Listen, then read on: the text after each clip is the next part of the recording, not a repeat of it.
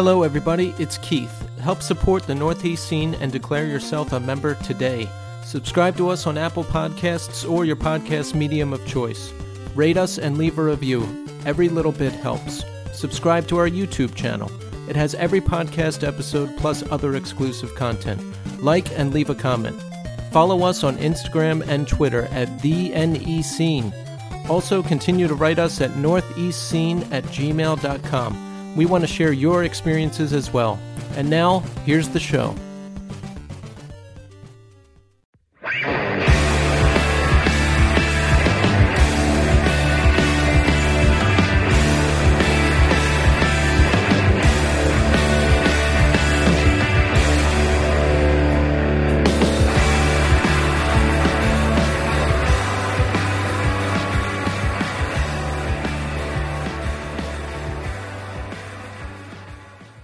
Hello, everybody, and welcome to the Northeast Scene Podcast. This is Keith. And Tommy. It's Monday night, and you know what that means. We are here to bother you once again. That's what we do. We are professionals at that. Consistent bothering. Yes. It's our job. Tommy, Yeah. how's it going with you? Uh pretty good. I actually uh was really excited today is now I stopped Sunday morning. I haven't been vaporizing at all. So I haven't I, I threw the JUUL out and everything. So uh I feel really good. So you stopped. Yeah, completely. That was going to be my question for you. Yeah. So I- you actually threw the JUUL out and everything. Yeah. So uh you know how I am with money. So if I had to start again, I'd have to go buy a whole new kit. And oh, that's perfect. So I was like, "There's no way I'm gonna go out and throw thirty dollars." Yeah. I just like, there's no way I'm fucking doing it. So I was like, "Here's an easy way to do it." That's what I did.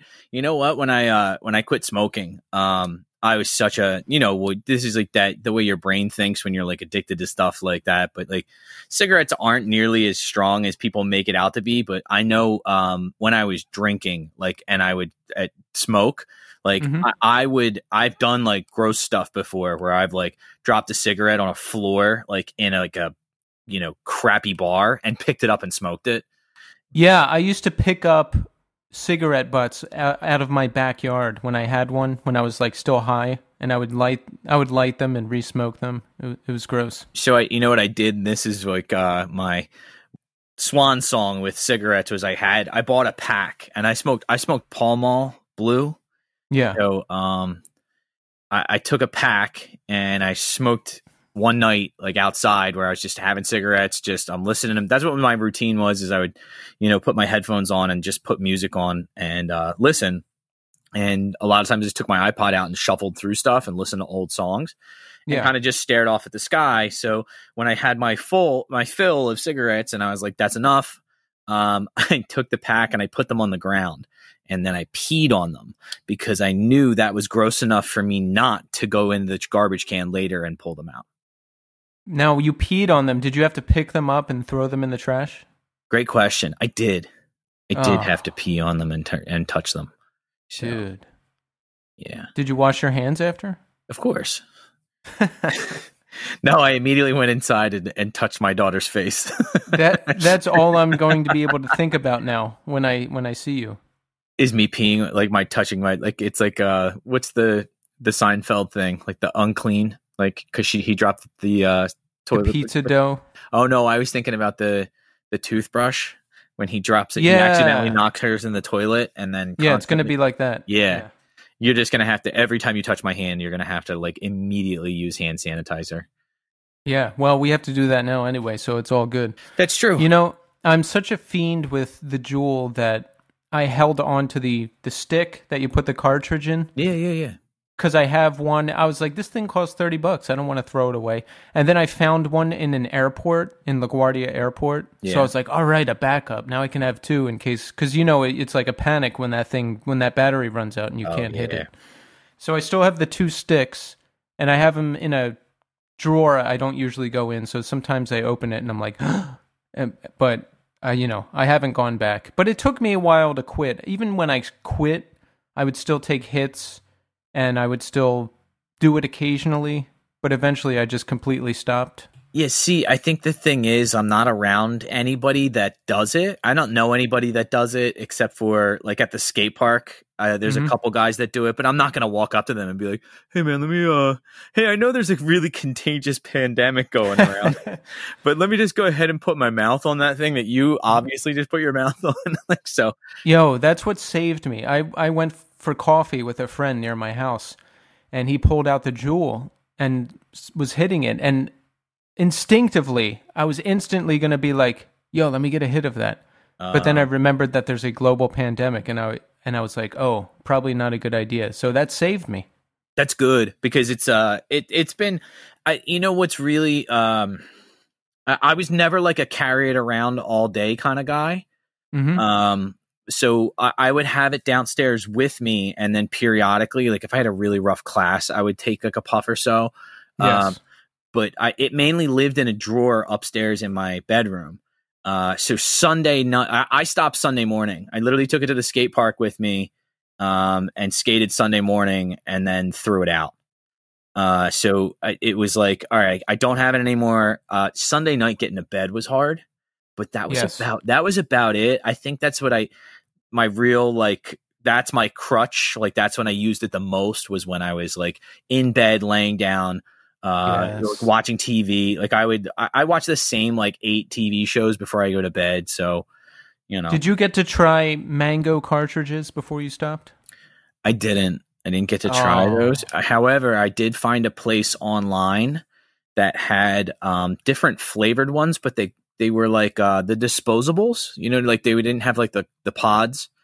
Um, Yeah, I don't like those. they were like, and they were more expensive. They were like nine dollars. Every other knockoff vape thing would make me feel like shit. Oh, this one was really good. I like this one a lot, but they were like really hard to get. Um, Well, now we're out. We're done. That's it. Yeah, and I, I like I said, like with the you know, with me spending money is such a huge thing. I'm always like, you know, so concerned with I can't. I got to make sure I save all my money and like, you know, We know you can't spring for Spotify Premium.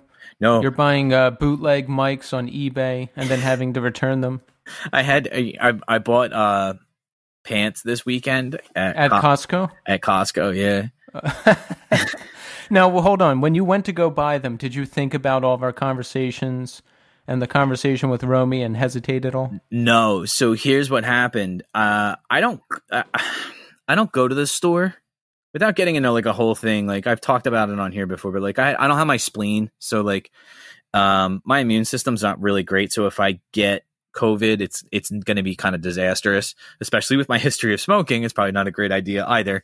Um, but Kelly goes to everything like Costco and the supermarket and stuff like that.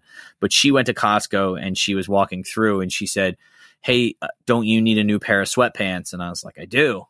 And Wait, you need a new pair of sweatpants. Yeah, I have. Meaning you have an existing pair of sweatpants that are no longer functional. they're functional, but they um I- I was drinking coffee in them and I I spilled they're like light light gray and I spilled coffee on them and they have like this permanent it didn't st- it's just like stained in the front and it looks like a weird yellow stain so it kind of looks like I peed my pants. So she was like you have to get rid of those. So um of course I didn't. I just rolled them up in a ball and put them back in the drawer so she can't see them. But um when she was walking through Costco she was like, "Hey, they have Puma sweatpants here." and they look nice and they're like thirteen dollars and I was like yeah so she just you know with everything like that she always just sends me a picture on, on her phone so she was like so "Hey," now you're buying pants and sweatpants at Costco. yeah Don't you see that your life is spiraling out of control right bu- before your very eyes? I buy my socks there I well, I, socks is fine. I I, buy- buy socks at Target, you know? I buy Puma socks there I buy um their Kirkland brand underwear is called 32 degrees they're amazing dude they're so good and I, I that's what I asked for for Christmas so the pants I got I don't even have them Kelly said they're my Christmas present so Dude, Christmas is like three months away. You don't understand. You don't understand. My closet is literally she has present. She starts buying for people in May or June. What? Yeah, dude. Wow. She's always well, that's good because it takes the pressure off. she's like a bargain hunter too. So she's always like one of these people that as soon as she gives the gift, it's like the most tacky thing in the world to do, but she gets so excited about it. She'll be like, "You won't believe what I paid for that shirt."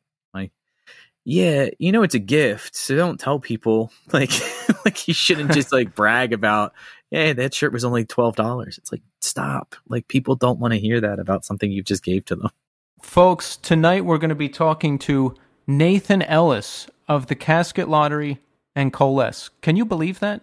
But geez, those two bands and Coalesce is right up there in my top two of greatest metalcore bands of all time with Botch, and they're probably the ba- the heavy band I go back to the most. I think that's one of those CDs that I, I kept in my car. Like when I cycle through CDs in my car, because I do have a CD player still. I don't use my, I don't have an MP3 thing for my car. So, um, I, I, I just listen to CDs and I change the CDs out in that wallet, like, I don't know, like every three, you know, three, four months. And Give Them Rope has never left. yeah, wallet. Never. I listen. I listen to "Functioning on Impatience" a lot, and that seventy-three degrees slash something else EP. Oh. yeah, yeah, yeah, yeah. That those five songs are just they're my Led Zeppelin two or three or whichever one people like. I Do you don't know. remember? Do you remember the one? Uh, they remember they did the whole Led Zeppelin album. Yeah, Uh, what was that's. that? I think that's why I like Led Zeppelin. There's nothing new under the sun. Yeah. Yeah, I um, really, you didn't get into Led Zeppelin in like grade school or high school? Uh no, classic rock never really took with me. oh, okay. Yeah, I do like Led Zeppelin though. They're one of the few bands, well, one of the few classic rock bands that I actually enjoy. I'll never put them on, but I wouldn't turn them off either. Yeah, I actually, when I'm flipping through the radio stations, like it, this is actually one battle I had the other day with the girls in the car, and I was like, you know what, you guys are right. The six year olds win. There was two songs on. One was Van Halen's "Jump," and the other one was um, Led Zeppelin. Uh,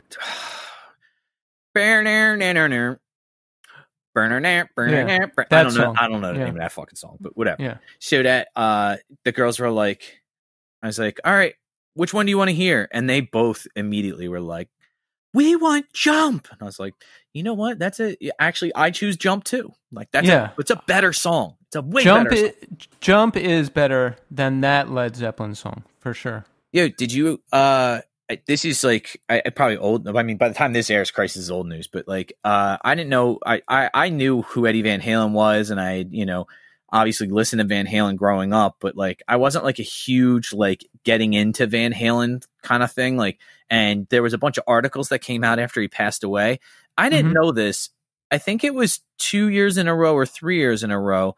He won um like the whatever county, I guess Santa Monica County Mhm. um, piano competition as What? like a 13, 14, and 15 year old. Yeah, Eddie Van Halen was like a really, really great piano player. And he admitted in the, this was the whole point of the article. He admitted in the article, like, I don't know how to read music. So I would just memorize these, like, you know, fairly long pieces. And people would always go, you know, that was such an amazing interpretation. And he's like, I don't know how to fucking play this song right. Like I would just improvise portions of it because I didn't, I, I couldn't, I couldn't sight read.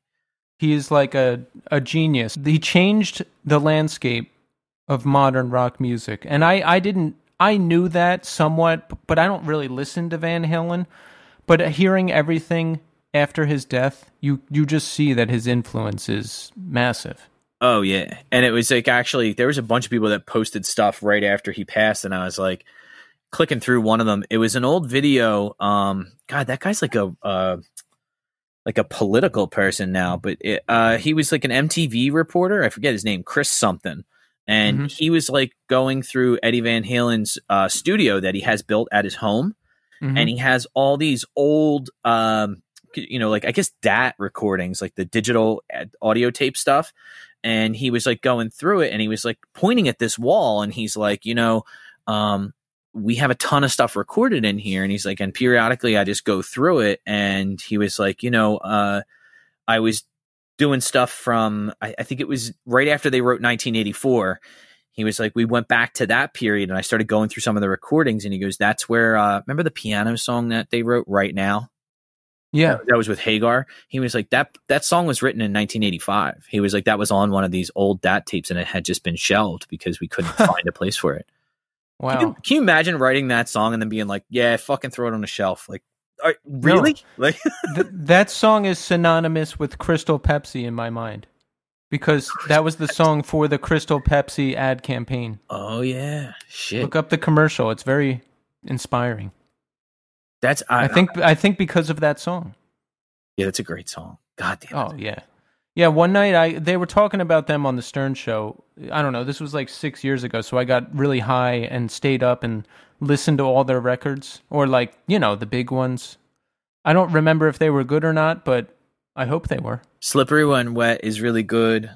The For Unlawful Carnal Knowledge or for yeah, I think that that one that that is really really good. And then 1984 is just fucking. That's one of those records I remember my sisters just having, and it was just like constantly like it. It sat at the front of the record pile because my sisters always played it. Yeah. Well, rest in peace, Eddie Van Halen.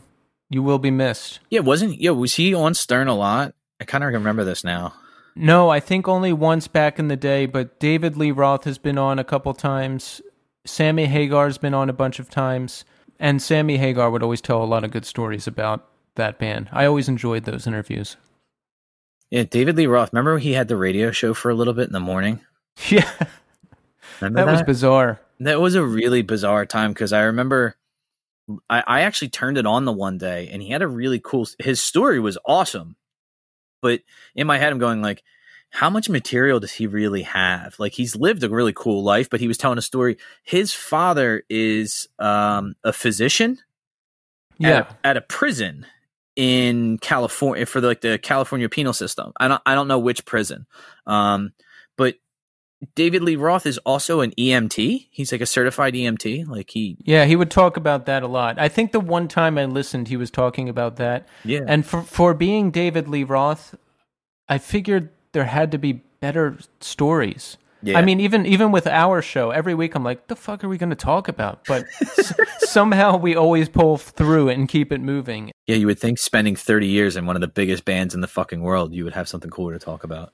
He probably can't talk about the coolest stuff. You know what I'm saying? Uh yeah. He's got like Yeah. one of those and non-disclosure agreements and he had to like sign his life away. A lot of stuff probably went down back in the day, but Oh, I'm sure. We're going to talk to Nathan Ellis now of the Casket Lottery and Coalesce. So here he is. Enjoy. All right, folks. Now we're here with Nathan Ellis. Woo! Nathan, how's it going? It's going well. Thanks for having me, guys. Absolutely. Thank you so much for coming on the show. This is extremely exciting for us because we love the Casket Lottery and, of course, we love Coalesce, and it's going to be a good time. Awesome. So let me ask you right away Casket Lottery, did they play a gig recently? Yeah, we did actually. We played Saturday night at a. Um, it's this totally temporary venue here in Kansas City called Lemonade Park, which is basically um, it, it's the alleyway behind a couple restaurants, and they have it set up, uh, you know, socially distant uh, with uh, picnic tables ten feet apart, and we played on the back of a like a flatbed truck basically that had it set up. And um, it was kind of wild because uh, just past what um, is lemonade park is a giant empty parking lot. So like i mean we're playing to i, I think there was probably a hundred people in total in this giant fenced in area but all you can see is this vast empty parking lot. So it was it was a little awkward but but yeah we did it. The first show of the year and and uh, yeah, it was a little awkward, but we we got through it. That must feel incredible because shows are such a impossible commodity now. Like they don't exist and you got to do it. Yeah, I mean, you take what you can get, right? I mean, Yeah. we, we were excited um, to get asked to do it. It was a benefit show for one of the uh, best, most important local venues here in town called Record Bar. Mhm. Uh, a- and honestly, when you know they when they were setting it up and we got invited, there was no hesitation. You know, uh, anything to support you know, a venue in a time like this. You know, I don't know what's going to happen. I don't know. They don't know where rent's coming from for November. You know, so yeah. Um, so uh, so we were we were very excited to be able to help contribute in that way for sure. Yeah, that's great. And I wonder about that too. When is live music going to happen again? Will it happen again? What are, what are all these venues doing? I mean, it would be a real shame if a lot of the great venues out there just ended up shutting down. Yeah, and a lot of them have, you know, uh, already. Some some of my favorite venues from uh, across the country. I know that Great Scott in Boston's already closed, and um, oh. and, and, there's a hand, you know, a handful of, of venues that are just hanging on at this point. And you know, it's not like uh, January we're, we're going to be good to go. You know, it's going to be a minute. So, um, you know, especially for like a, a, band like us, you know, like I said, we're you know playing in this um, basically this alleyway that leads into a parking lot. We want to play in these smaller rooms where everybody's elbow to elbow and sweating yes. and spitting on each other. And and God, I can't even picture it now. You know, it's going to be a minute. Yeah, like Tommy, imagine going to an all else failed show in the age of COVID. Like no. people just falling on top of you, crawling on top of the crowd. You know, it's just it doesn't seem like it could ever happen again. It yeah, it's just it's so far removed from our current reality that it is going to be that first time back is going to be amazing. But I, again, it's one of those things that when is that going to be? And I, I keep looking up things about uh like is there going to be a vaccine available? And how how far off is it? How effective is it going to be? Like it, it, it's it's very like depending on where you look you hear so many different varying things. It's unbelievable. Yeah yeah. And well nathan let's take it back a little bit. So did you grow up in kansas city yeah pretty much yeah i, I moved to town here uh, and I think I was about 10, 10 years old when I moved to Kansas City. Before that, I lived in a smaller suburb of Columbia, which is a university town here in Missouri, Columbia, Missouri. Uh, the, the, suburb was called Midway. Um, but but yeah, I've spent all my uh, important years here in Kansas City. Yeah. So tell us a little bit about your background. What was your family life? What was it like growing up around there? Well, um, so my my dad was a Missouri State Highway Patrolman. He's retired law enforcement now. So um, I did move a few times because of that. Um, my mom always did like clerical work around um, office office buildings and stuff like that. I have an older sister who's about five years older than me, so she's the one who kind of got me started in uh, interested in music, you know, bands like The Cure and, and Morrissey and Siouxsie and the Banshees and stuff like that. Um, but really, when I moved to Kansas City is when I started skateboarding and and yes. and I met all my you know friends through through skateboarding and of course then it was you know sharing tapes you know and getting into minor threat and fugazi and all the Dischord stuff and then eventually like local kansas city bands like boys life and giants chair and shiner and coalesce. Did you ever get to see Giants Chair? They're just awesome. Many times, yeah, uh, yeah. I mean, uh, uh, we played with them not too long ago. They're they're still they're still kicking. They put out a, a new record last year too. Oh, really? See, yeah. I didn't I didn't even know that. That's awesome. Now I've got something new to check out. Yeah, they're classic. Shiner too. Mm-hmm. Yep, and they're still rolling. They just put out a new record. They pl- they actually played that Lemonade Park about a month ago, uh, the local socially distant venue that I was just talking about. So they just played that here a month ago. Uh, I think that they just played new record stuff, and uh, yeah, they're still crushing. Dude, I totally forgot about that new Shiner record. I I'm not listening to as much music because I used to always listen to music when I was walking somewhere, getting on the subway getting to the destination. And now that that's not really a thing anymore, music has taken a plunge. So I'll just like, I don't know, I'll cram it in on weekends.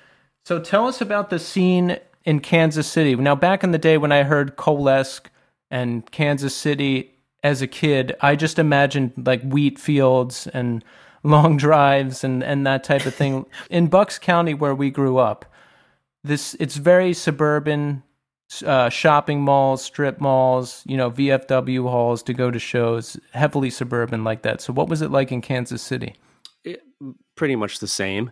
Um, you know, Kansas City is a city, and uh, I think it's one of the largest um, sprawl cities there is in the U.S. because there is such a vast um, sprawl of suburbs all around Kansas City. I mean, it's kind of giant. Um, but to your point, to get here, of course, for touring bands, you are driving through cornfields and, and long drives to get here. You know, if you're, you know, routing a tour uh, and, and, you're hitting Kansas City, uh, odds are your next show is Denver, which is 10 hours away, or Chicago, which is eight hours away. So, Oof, uh, yeah, it's, you know, we're kind of, you know, in that in that spot, you know, what they call flyover country. But I always I always think of uh, what it looks like. Do you know the the cover from um, Boys Life Landfalls and Departures? Sure. Departures. Mm-hmm. It, that, that's what I always think of when I think of like Midwest. I'm always like, oh, just an open field and a and a windmill off in the distance with like yeah. flowing grain below it.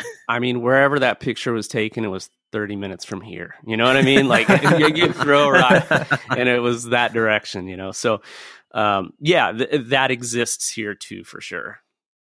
So, around what age were you skateboarding and starting to discover all the hardcore and punk bands? Well, I really started skating probably around 13, but I really got into the music scene probably around 14, 15. Um, that's when I started going to shows and had friends in bands and stuff like that.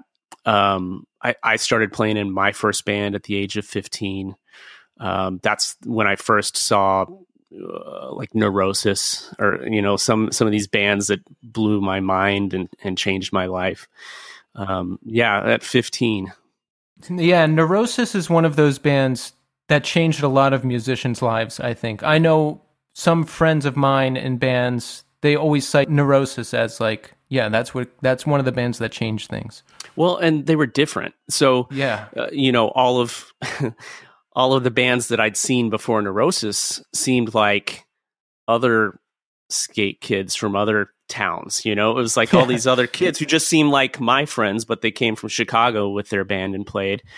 Um, and then Neurosis rolled into town and they came in a giant school bus and with all their wives and, and kids and dogs and like played in this small room with scaffolds so they could like shoot their projection behind them. It, eh, they were scary you know? They were like they they you know they were a completely different experience than other uh, hardcore kids you know?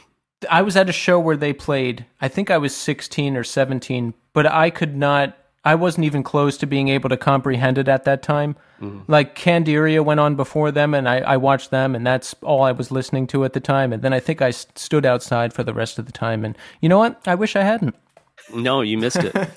yeah, it was awesome. I'm sure. yeah. Oh yeah. And um, so, what was the what was the uh, first band you were in? Oh, so I was in a couple different um, bands. There were uh, different variations of like Helmet or Giants Chair, Boys Life, Kill Creek kind of bands. Mm-hmm. Um, just, you know, no name high school bands that never did anything. The first band that I ever actually joined that did anything was Coalesce, and that was when I was about 17 years old. So you were 17 when you joined that band? Yeah. Jesus. I can I can't even imagine that because to this day I listen to their music and I'm like, how? Why? like what how walking into that situation, you must have been pretty skilled walking into that band and being able to hold your own.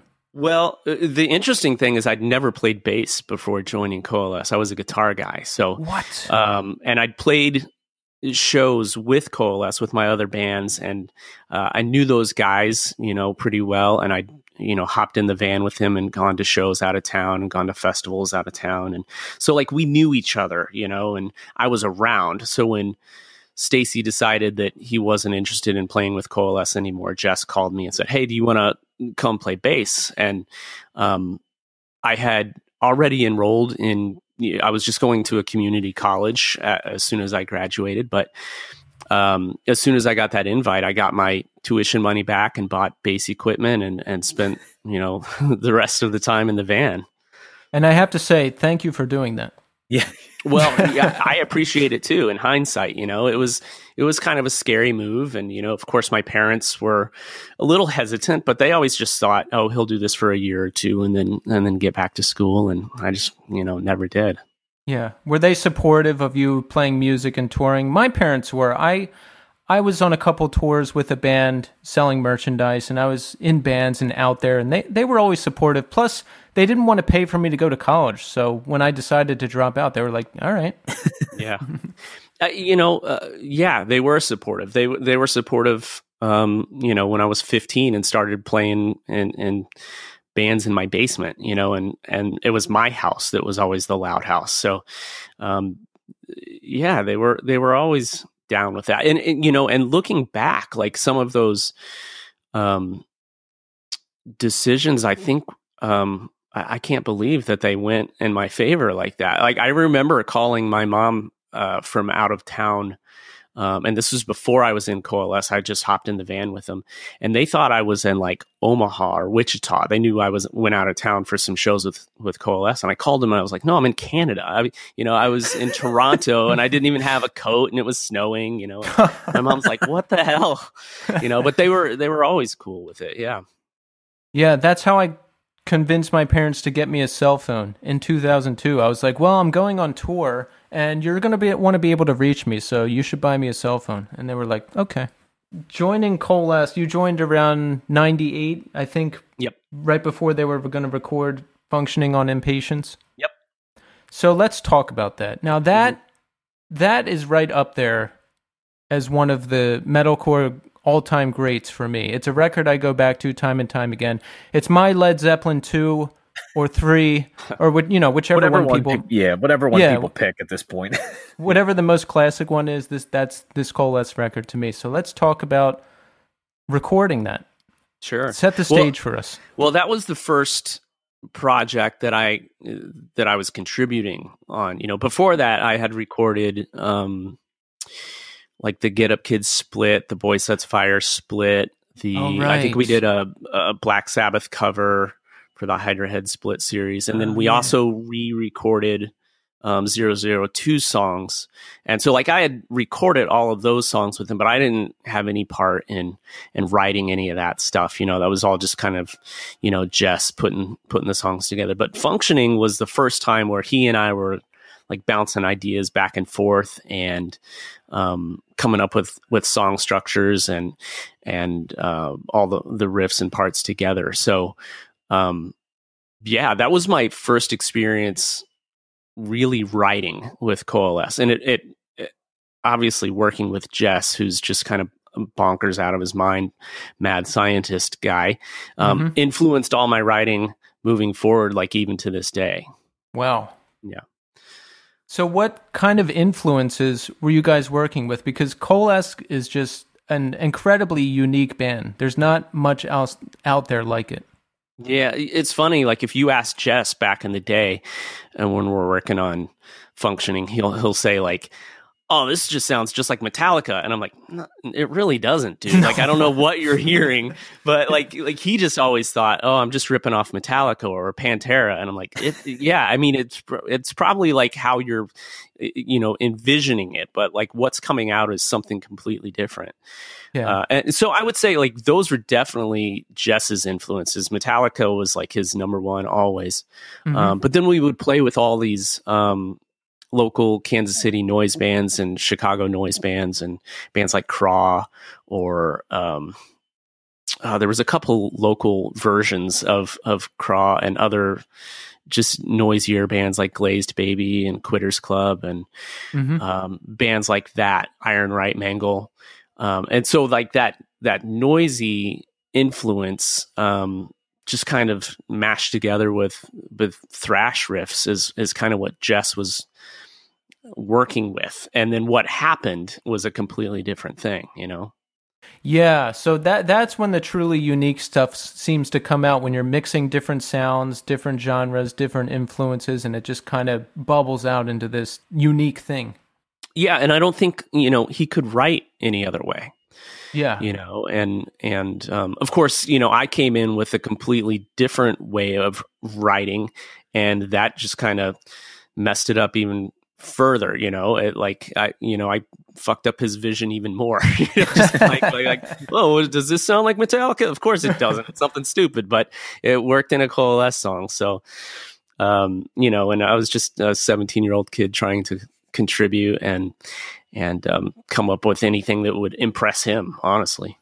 I think that's amazing that you did that at that age and mission accomplished because every instrument from the voice to the guitar to the bass to the drums it's just all crisp perfect sounding recording everything really stands out on its own like that that bass riff where you just let it ring in the beginning of uh, a new language Oh yeah. like I, I, I can just hear it right now in my head Yeah, it's been a minute since I heard that. I think I know what you're talking about. yeah, just that "Bah." do you ever go back and listen to your to your own music Uh, sometimes. Um, yeah, I mean, I listened to Coalesce Ox record not too long ago, and it it had been a minute since I yeah. did that, and um, yeah, I go back and listen.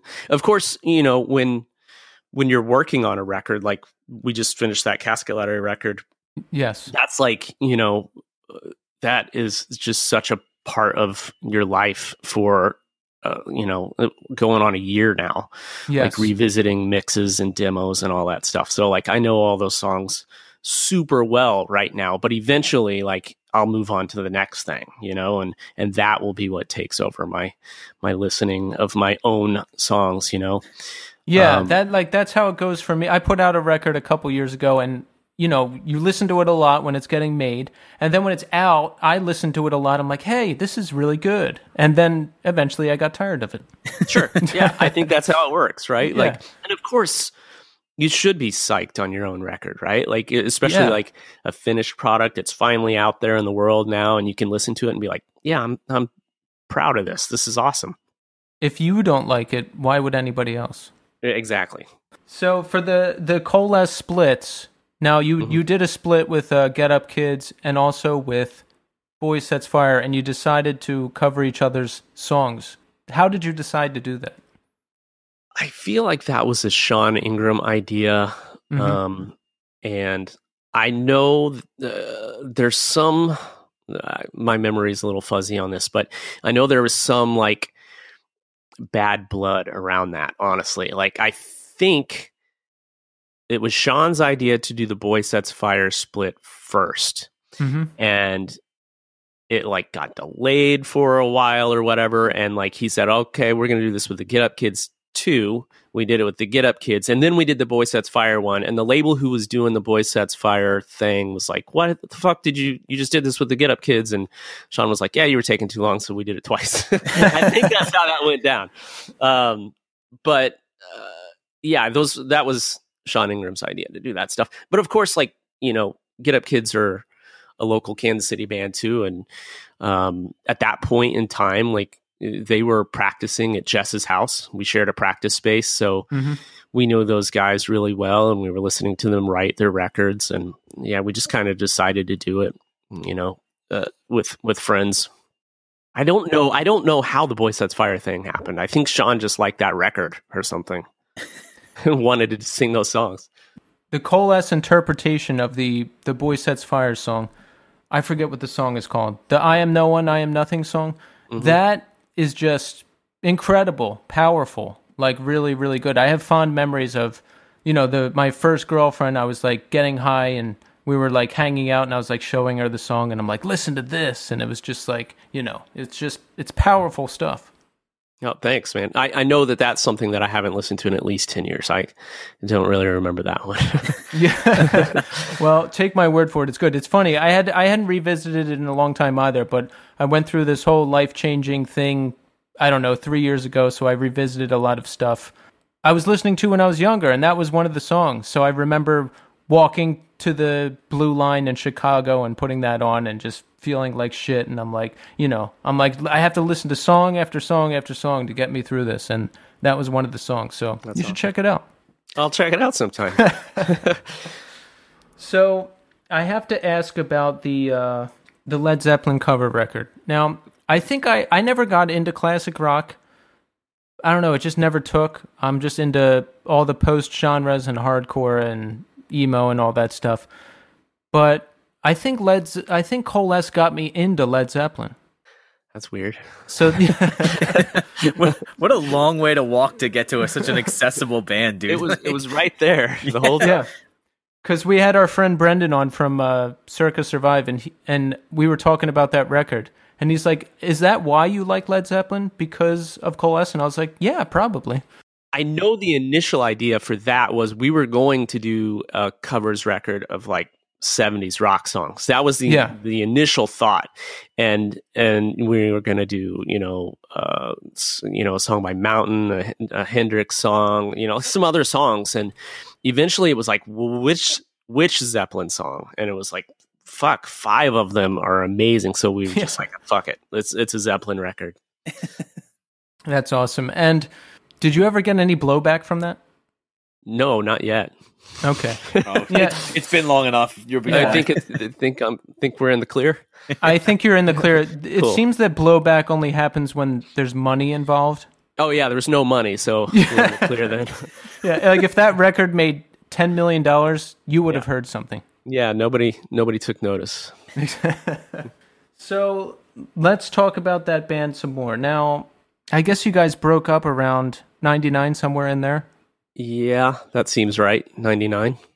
So it seemed just reading about the band, it seems there was a lot of turmoil from inside forces and outside forces, and it just seemed like you had a run of bad luck. So what what led to the circumstance of the breakup before uh, zero one two?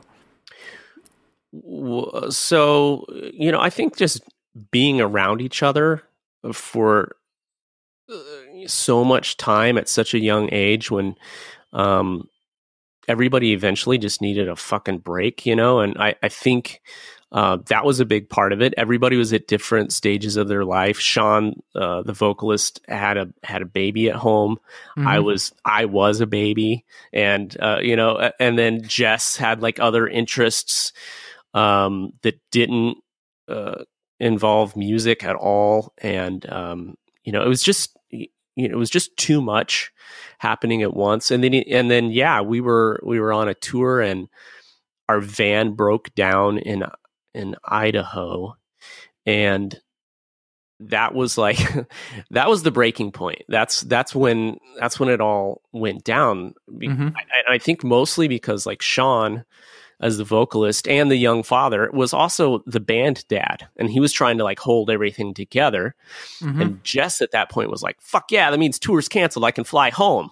And it was just like uh, that was like the worst thing that could have been said you know? And it was like that was just too much um there was just too much tension that it just finally all blew up and fell apart. Yeah, um, and and uh, Jes and Dan flew home from from that spot, which was somewhere in Idaho. And I know that Sean and James and I rented a U-Haul truck and, Mhm. to, and drove everything back to Kansas City, like all our gear, and we left that van. Like we just abandoned it in Idaho somewhere. um, but like I was like riding in the back of a fucking box truck for thirty hours or whatever, you know oh my um, god. it was yeah but that was tour back then it was fucking miserable and everything broke all the time and uh, but yeah so we got home from that and and we were still obligated um to do a record with relapse who who gave us the money for that van. So like so we had to do a record uh, in order to, in order to pay for that van that was broken and abandoned in idaho. That's kind of how 012 happened. We didn't even we didn't even want to write a record at that point you know Yeah, I Um, remember hearing that. This is like before the internet was really a thing. I remember hearing, just hearing through the grapevine, that the band was not getting along, but we have to do this record for Relapse, and we're going to do it. Yeah, and and we didn't. We put that record together in the practice space. I don't remember if Sean was there too often when we were practicing, or if we were just sending him tapes and saying, "All right, here are the songs." And Mhm. uh, but I know that when we recorded it, we all recorded at different times. Now, how do you do that? James and Jes went in and recorded the guitars and drums. Mm-hmm. Um, and you know, this is back in the day when they probably did that in like two days, all the drums and guitars.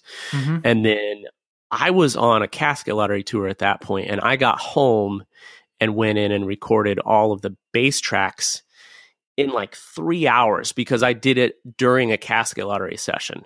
So I did all, all the bass stuff and like way too quick. And then like two weeks later, Sean went in and did the vocals. And I remember getting the mixes back. I was probably a month later or whatever. And, and being bummed, you know, like uh, bummed because of how the process happened, you know, how that actually went down. And, um, that the songs were pretty rad, you know, Oh, and, yeah. and, um, but we missed out on, on, the fun times of being in the studio and recording a record and, and putting it together properly. So was everyone that much at odds that they didn't even want to be in the studio together? I, I don't know if it was didn't want to be in the studio together. It just didn't need to happen at that point. And, you know, Sean, you know, Sean always needed more time to like come up with his vocal patterns and stuff anyway. So it's not like he could have gone in there and banged him out on drum and guitar day, you know. Right. Um, he needed to sit with the songs as they were recorded for a while to put his patterns on them. And I was out of town. Um, so, I mean, that's uh, those are the circumstances around it.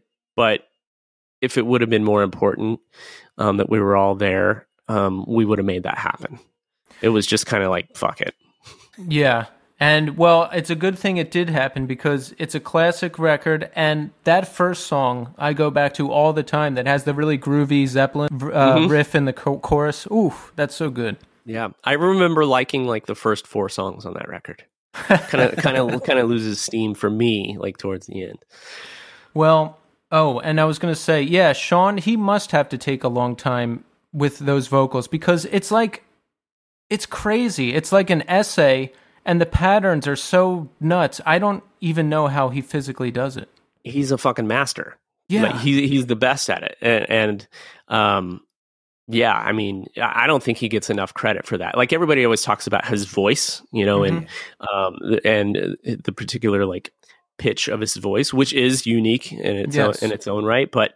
Uh, his patterns and his lyrics are exceptional, and especially like if you go back to before I was in the band and you listen to "Give Them Rope," holy shit, that's a fucking masterclass. I was Yeah. I was saying that uh Nathan, I don't have a MP3 player in my car, so like I just have like I can't plug in like the auxiliary or anything like that, so I just have CDs, Mhm. and I don't have a long commute to school, but I have like it takes like 20 minutes, and I just constantly change out the CDs in my car, and one of the CDs that has stayed for the duration of me owning this car, so eight years now, has been "Give Them Rope," has not left my car.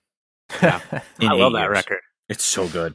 Yeah, I can walk down the street and just think of the first song on that record and get hyped up.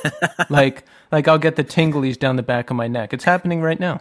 Yeah, I mean, uh, I wasn't I wasn't in the band when that record came out, but I was around the band when that Yeah. record came out, and I remember going out of town with them, and um, uh, and and when I got asked to be in that band, like uh, you know, I was so in love with that record that it was, uh, you know, what a th- thrill for a stupid kid to be to be to be invited into that party.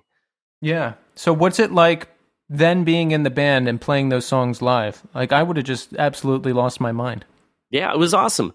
Um, but you got to remember at that time, like Jes was always forward thinking, like he wanted to do the next thing.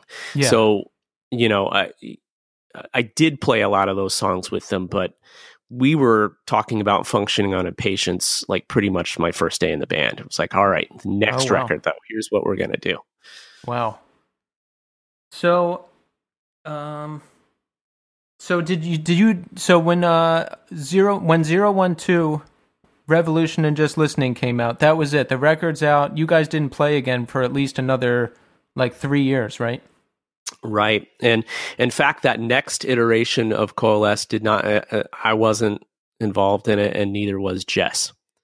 There Oh, was, right. Yeah. yeah. there was another tour thing that, that happened that, um, how it went down actually is, um, I was invited to this diner in town. Sean and James said, Hey, we're, we're talking about doing Coalesce again. You know, come meet us over at, autos. And I was like, okay, cool. And like I show up and I'm like looking around for Jes and they're like, oh yeah, no, Jes isn't interested, but we wanted to know if you wanted to play guitar and Stacy will play bass. And I was like, no, thanks, but no thanks.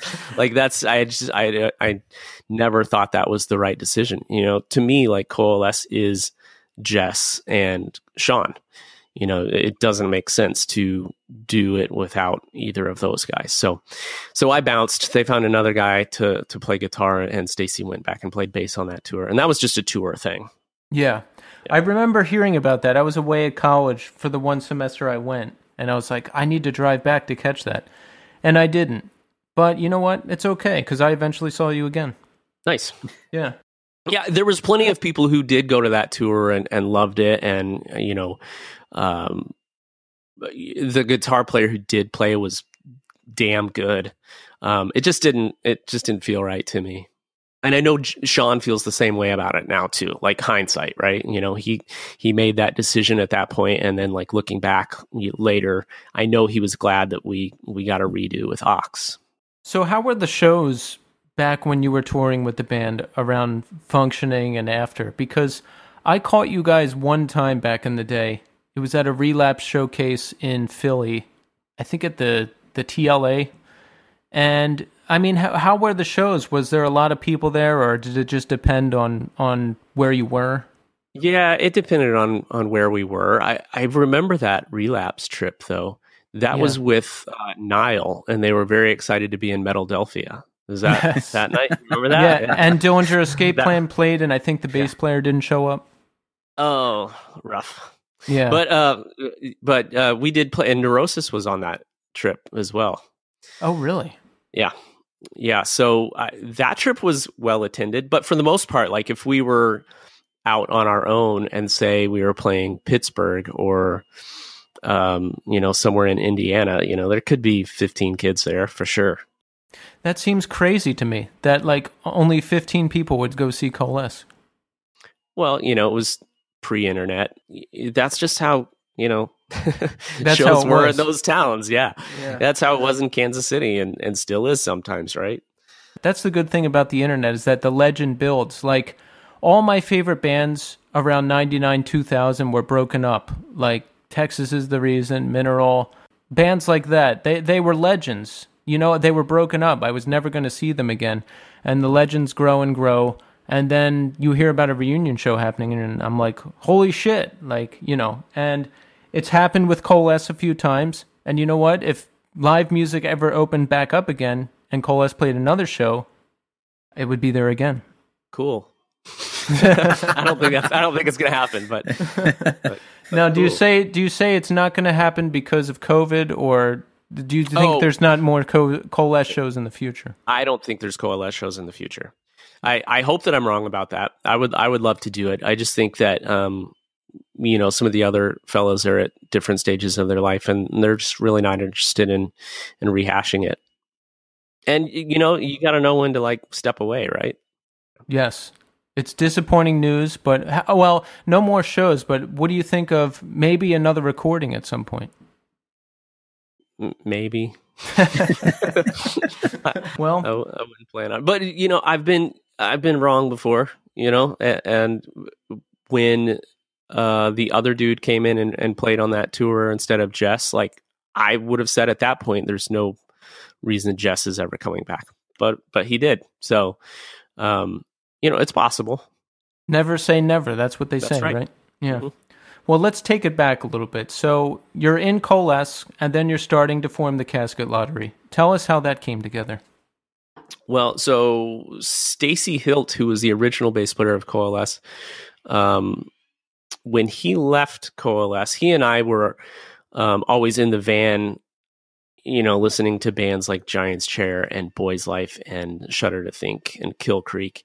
And we always kind of talked about like doing something, you know, along those lines.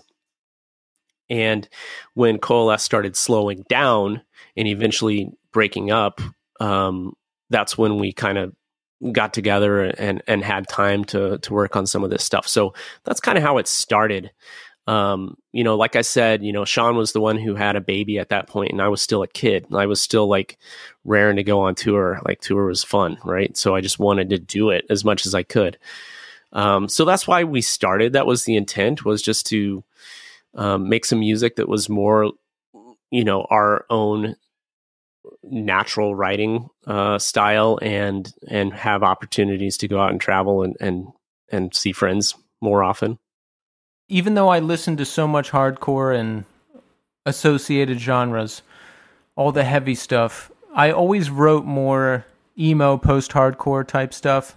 So whenever I was starting a band, that's kind of what I had in mind. Now, had you sung in a band prior to Casket Lottery? No, and that was never the plan. Like uh, Stacy and I traded off some vocal duty there starting uh, you know at, at, the very beginning but we always thought eventually we're going to find a different singer. We're going to find somebody who can do this job. Mm-hmm. um, but then we, we just kept going and and we just kind of got past that point. Um, just never found that right person you know? Yeah and how how did you deal with that? Because i I put out a record two years ago, the first ever where I was singing. I was the front person, and it was fucking terrifying. I never knew if I sounded good or bad. Sometimes I thought it was great. Sometimes I thought it was horrible. And in the studio was a real struggle too. Like some songs just weren't working, and I had to come up with a new range on the spot. How how did you make it work? a lot of trial and error.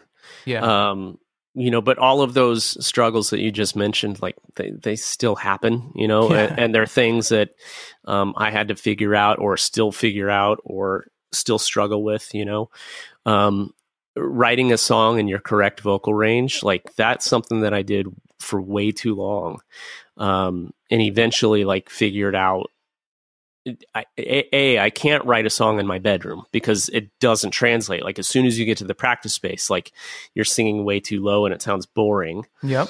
Or like you have this grand vision of like how well you can sing, and then you then you actually belt it out, and you're like, that's not that's not going to happen. There's too many words there, you know. You, you know, so I stopped writing so many songs at home and and did more at practice, at, at least the initial like vocal melody, and, and then I knew what I was working with. Um, but to get comfortable with with being the vocalist is like that's a struggle, and it, it's I'm not I'm not a naturally confident person. Mm-hmm. I don't I don't like talking on the microphone, you know, in between songs. I'm not that guy, you know. So um yeah, it's still a struggle. And, you know, for the most part, I've gotten a lot better, but I've got a long ways to go too, you know? So, how did you improve? Did you ever take any lessons or did you just talk to people? Like me, I just did it. I just kept doing it until I found something that I felt like worked in my mind, and that was it. Well, I think the biggest thing that I did was trial and error. I figured out like all the ways that I was fucking up and like mm-hmm. just kept a mental list of how not to do things.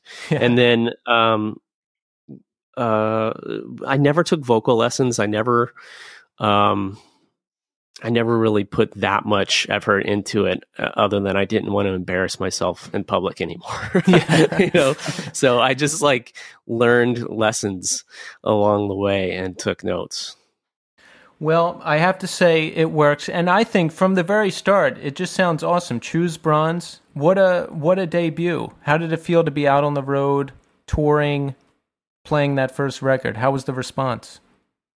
Um, I think it was okay. I mean, honestly, those those first tours was all about us just going out and traveling and, and meeting friends. I don't even remember like ever feeling like, oh, that was a great show that we played on that tour in in California. I don't remember any of that. You know, it was yeah. just um, it was the reason we were in town, um, but it wasn't about um, like an amazing performance. I don't remember any of those happening. You know, it was and, and the very beginning of the Casket Lottery, all the shows we were playing. Um, we were working on the next record, like always, perpetually, just um, you know, uh, even on that Choose Bronze tour when we went out, we already had Moving Mountains written. So we pretty much just went out and played Moving Mountain songs and then recorded them right when we got home from tour.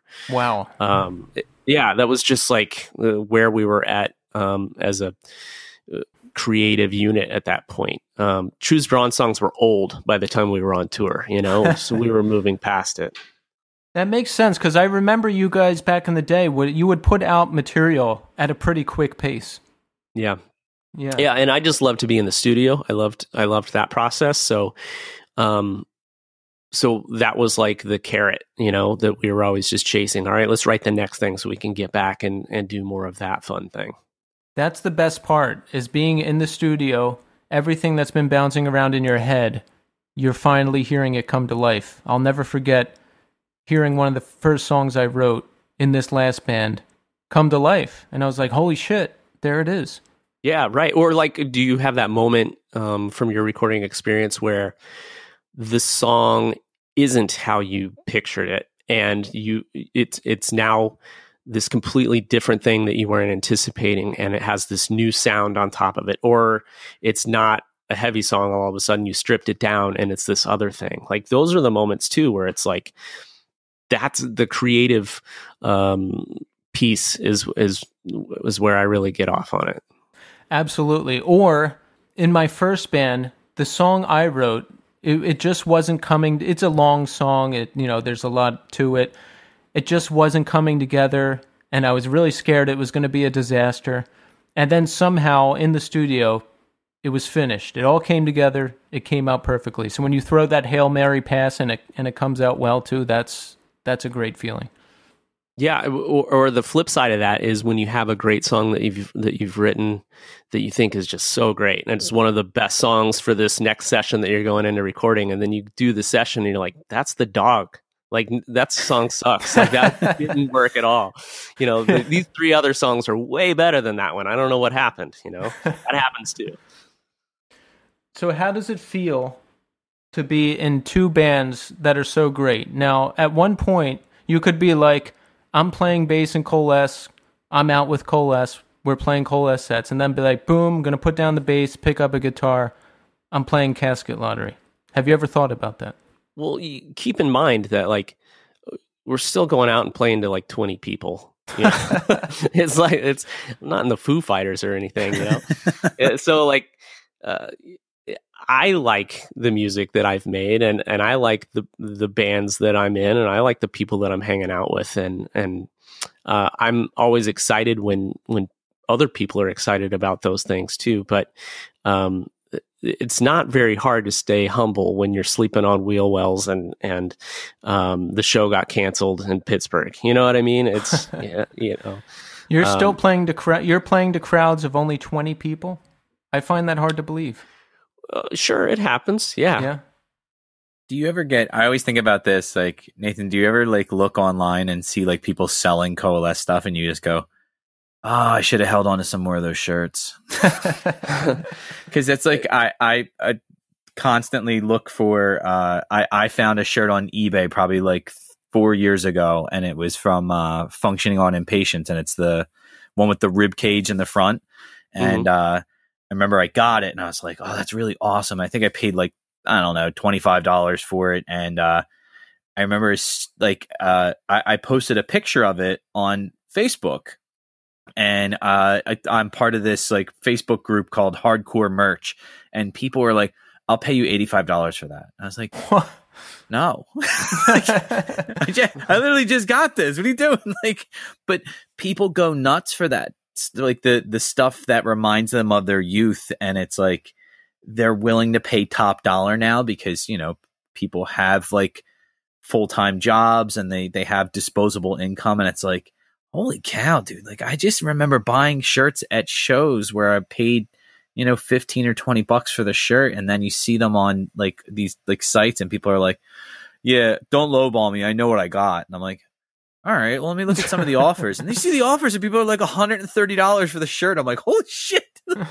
That's the most insane thing I've ever seen. Like, I just didn't, eh, you just don't think about like that type of stuff. Like, cause you think, like, I associate it with like my youth and like stuff that I loved. And then like, you see people profiting from it, and you're like, ugh, that's, Something kind of dirty about that.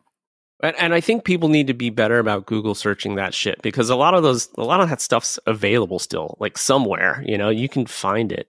Um, we we've got a, a casket lottery Touché Amoré split up in our merch store, like still from the the first press, right? Mhm. And people are like on eBay buying those, you know, Touché fans for like thirty dollars. I was like, dude, it's I, I've got it for six bucks in the fucking merch store. Like it's it's still the first press, I promise. Like I always check the band page, the MerchNow page, the Bandcamp first, the label page. You know, I, I want legit stuff because there's a lot of cheap looking bootleg stuff out there too. So let's talk about the new Casket Lottery record that's coming out. Short songs for end times. So when when is it coming out? uh release date is November sixth. November 6th. And we've got two singles out now on Spotify. Now, are those on YouTube as well so Tommy can listen to them? He, he, uh, he uh, doesn't mess with Spotify. yeah, they're on YouTube, Tommy. Nice. That's good. So let's talk about the record. Is there is there a central theme or do you take it like song by song? there really isn't a central theme. Um, obviously, it, it's a section of of my life, Yes. so there, it is there is a thread through it all for sure. Um, but I know that uh, I, I tend to keep my lyrics and concepts a little bit vague intentionally. Um, I just find that uh, that's better for everyone. you know, I think um, uh, there's there's a handful of songs that I've written in the past that are probably a little bit too personal, and like in hindsight, I you know I, I regret like saying some of the things that I said. I was a little too honest. Mhm. Um, so I tend to keep things vague, and I also tend to um, not explain lyrics. You know, I, I think it's more important for people to get their own meaning out of out of each song. You know, I love to I love it when people come up and are like, "Oh, I love X song because it means this to me," and I'm like, "Holy shit, that's weird!" Like, I don't know how you got that, but but uh, you know, I appreciate it, and like, I would never want to take that from somebody. You know, um, but yeah, you know, this record lyrically. Um, and we initially like eh, the working title was short songs for end times because we thought it was funny and by the time we wrapped up, it, w- it the you know we went into lockdown. I was like, well, we're not changing that. Like this is Became a little bit more relevant at that point. You're like, wow, this is deadly accurate. it's real all of a sudden. So uh, yeah, I mean, just look around America for the last three years, and that's what the record's about. Right. Right. Yeah, I, I typically write about what's ever going on in my life at that time. The record that I put out two years ago, I had just I was horribly addicted to drugs and alcohol for a long time and I finally got clean and sober and got over that. And it was kind of the story of that journey, you know, uh, getting off of it, going back to it, getting off of it for good, dealing with the after effects, uh, dealing with people after that. It was kind of the story of that whole journey. So, what what are some struggles you've had to overcome, if you're willing to share them? I think just being a person, you know, I and I mean, you know, Keith, like uh, uh, that's uh, an incredible journey you've been on, and and I appreciate that you shared it. And you know, I think that um, anybody who has to overcome something like that, like kudos to you. And, and of course, you're going to write a record about that. Like, Mhm. what else are you going to write about? Right. It- either you're going to write about your personal struggles and your triumphs, or you're going to write about, you know, like fucking hobbits or like some other like weird concept album, right? Like you have to like come from personal experience.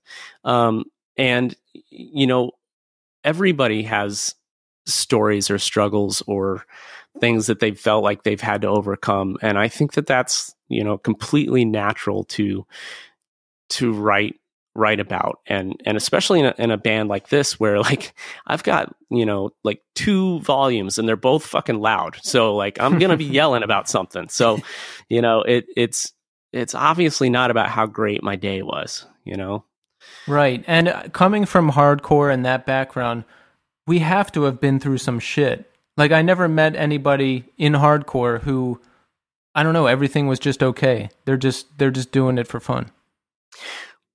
Well, I, you know, I, I think I, I was half joking when I said uh, it's about being a person, and being a person is hard, but Yes. that's the truth of it. And you know, I I haven't had any major traumas in my life. I grew up in a completely love, loving household. Mm-hmm. Um, and you know, my both my parents are still together. They've always been supportive. Um, but I've still got shit to work out. You know, I've I've got things that I'm angry about, and I've got um, things that freak me out, and and that's just being a person. Yes. I know that there are plenty of people out in this world who have far more, uh, you know, damage that they've overcome you know in in their lives. And uh, i'm not discounting anybody's story. Uh, and i'm definitely not putting uh, my struggles up against anyone's. Mm-hmm. um, but it's still real. It's real to me. Everybody's experience is real. And i talk i talk to my oldest um, kid about this all the time because um, you know it, it's it's a heavy time right now. Yeah. and and you know, to struggle with depression right now seems um, completely valid, no yes. matter how loving your household is. How many kids do you have? I have two. I have uh, a 19 year old and a 14 year old. You know, my, my girlfriend has a 14 year old daughter, and oh boy, it's an interesting situation for me. Her father, sadly, is not in the picture anymore. He passed away from cancer. So it's the mother, and I've been with her for the past year, and it's it's raising a teenager is hard enough, but it just I think it's just even more difficult in these times because shit, like you can't go outside, you can't do anything. Uh, everything has to be on Zoom. There's no school. The country is out of control. There's a crazy person in office. It's it just seems like you know pandemic. It's one thing after another. How how do you come to terms with all that, Nathan? How do you how do you talk to your kids?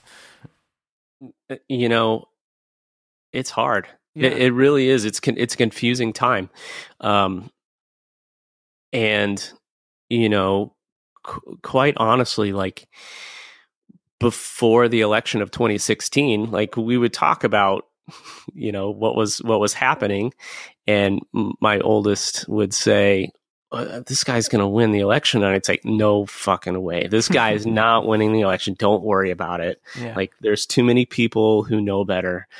And then I woke up that next day and shit was different. Mm-hmm. And, um, it, you know, it, it's a completely different conversation now. Like, I, I don't know what's going to happen, you know, and, um, you can't always just paint a rosy picture for the, the kids, you know, it's, um, especially now. Yeah, it, it's it's fucking scary. It is, and what this whole thing has taught me, both that election and this pandemic thing, is always expect the unexpected. I never imagined that everything would just end. Going outside, live music, and I live in a bubble in in Brooklyn. Like I, you know, mo- mo- a lot of most people here, most people I talk to share the same mindset. So I was sure the election would not go the way it went. And I, will never forget waking up that morning. I was high and I was kind of out of it. And I heard my roommate upstairs talking, and he's like, I'm just going to pretend that uh, this didn't happen. And I was like, uh oh, it happened. it sure did. Yeah. Yeah. And, and I think, you know, um, it blew everybody's minds, right? And yeah. um, I, I was I was up late election night and watched it yeah. go down and like i just i didn't even sleep that night you know and um and and quite honestly uh, i haven't slept much since then. Like just just to be completely transparent like it it it changed my whole world. Mm. like i this was not the place that i thought i was living. Yeah. This is not the people that i thought i knew you know? Right. Um and how like disheartening is it?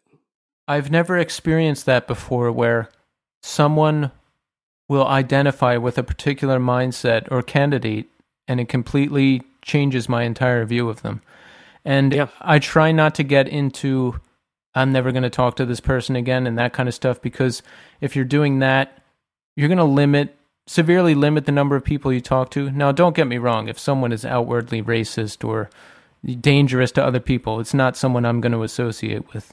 But I don't know, man, I just try to as best I can, I just try to push forward and get along with people and do my part to make sure, you know, I'm helping things as much as I can. I think this is the thing that kind of got me was I was with my daughters uh, when we watched the presidential debate, and we were like sitting around the TV and we were just watching it. And my my daughters are young, so I have twins that are six, and uh, we have a baby that's one. So the baby was asleep, but I remember like, Eleanor looked at me and she went, "Are they supposed to yell so much?" And I'm and I'm like, "No, this is this is not what it used to be." And and I say used to be like it's forever ago. One president ago. right. Do you remember like I always thought about this like is the the president acted presidential. They acted with a certain amount of decorum, like they they held themselves to a, a higher standard. And now you just go, dude, this guy says crazy shit. like I don't know what to say anymore. Like sometimes like people send me like uh, you know, like memes and it'll be like, hey, here's a Trump tweet. And I'm like, I have to double check it because like sometimes I look at it and go, there's no way he tweeted that. I just assume it's real now. Oh, and then yeah. Nine someone, times out of ten it is. Yeah. it's really scary because you look at it and you go, he didn't say there was one that I was like, look, I'm not the most political person in the world, but he said something like, um, oh God, I, I wish I could look it up, but it said he said something like, "Look, if you're living in suburbia and living the American dream right now, um, don't worry, uh, I'm going to make sure everything stays the way it is." And it's like, wait, what? that was a really um, could you not? That was not a mm-hmm. that was not very you know like when people usually say things and they try to want you infer something like they they kind of dance it around it a little bit like this was just like hey you like the way things going cool I'm gonna keep it that way and I was like I think a lot of people are kind of upset with the way things are going. like it seems seems that literally there's riots happening. It's been a rough like, year, dude. Yeah. Read, the, read the room, man. like, it's very strange, and it's it's it's really hard, especially with younger kids. Like trying to explain to them uh just pol- like you know politics in general and who what these people represent you know why do we have this system? And the kids are like so wait a minute why why can you these are the only two people to pick from? And i'm like yeah. And they're like is every country like this? I'm like no. Like no, some countries you only have one bad person to pick yeah from. i was like see I, I said sometimes I, I, said you know in, in places like uh you know other places they have representational things where like literally various parties will win. So like they don't ne- necessarily just have you know Democrats or Republicans. Like you know I think right now in in England they actually have someone that's in the House of Commons that is actually like is an elected. He, their I, I think their actual platform is like uh they're social communists, and I was like that seems reasonable. Like people have like the ability to like hey, I think this guy represents my beliefs the best. I want this person in office. And it's like, yeah, you may not get everything you want and you may actually not get anything you want, but at least to have a voice that represents what you feel you want embodied, especially in decisions that affect you on a day to day basis, it's like, wow, like this, the whole system seems kind of out of whack. We elect these people that then go do whatever the hell they want. And I'm like, wait a minute, you're supposed to represent me. Where's my, where's my part in this? Like, it's a, it's a, uh, that representational republic or whatever, you know, our actual constitution says is, is, is very, is a very strange, kind of way to rule a country. And I think now we're kind of seeing, you know, what are the long term ramifications of having a this two party system, and it's, it's very... well, it feels like the end, but I but it, but I hope it's not. If if you know, it feels like end times, like things are winding down. What do you guys think? I think there is one possible outcome that could be amazing here. Just one though. The, I've thought about this for three and a half years now. Mm-hmm. If at some point, and it's got to be soon because the joke's getting old. Andy Kaufman takes off his mask, oh. and and he's just like, "You're all's political system's fucked." I was able to fuck all your shit up. You know, that's what? the only that's the only possible way that this is awesome. Everything otherwise is just as bad as we think it is. That would be incredible. My my secret hope that will probably never happen is that the people finally stand up together and demand real tangible things. You know, no more how can we afford it? We have health care. We take care of people. We smash capitalism.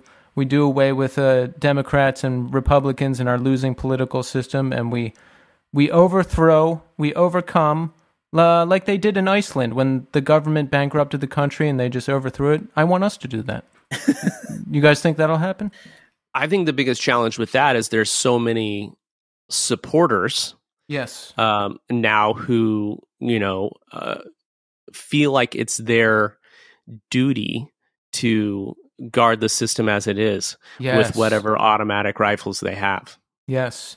So many people, it's weird. Like, people will be like, oh, North Korea is brainwashed. But we've been conditioned to believe in this country that if we tax billionaires, it's socialism. No, that's just paying taxes.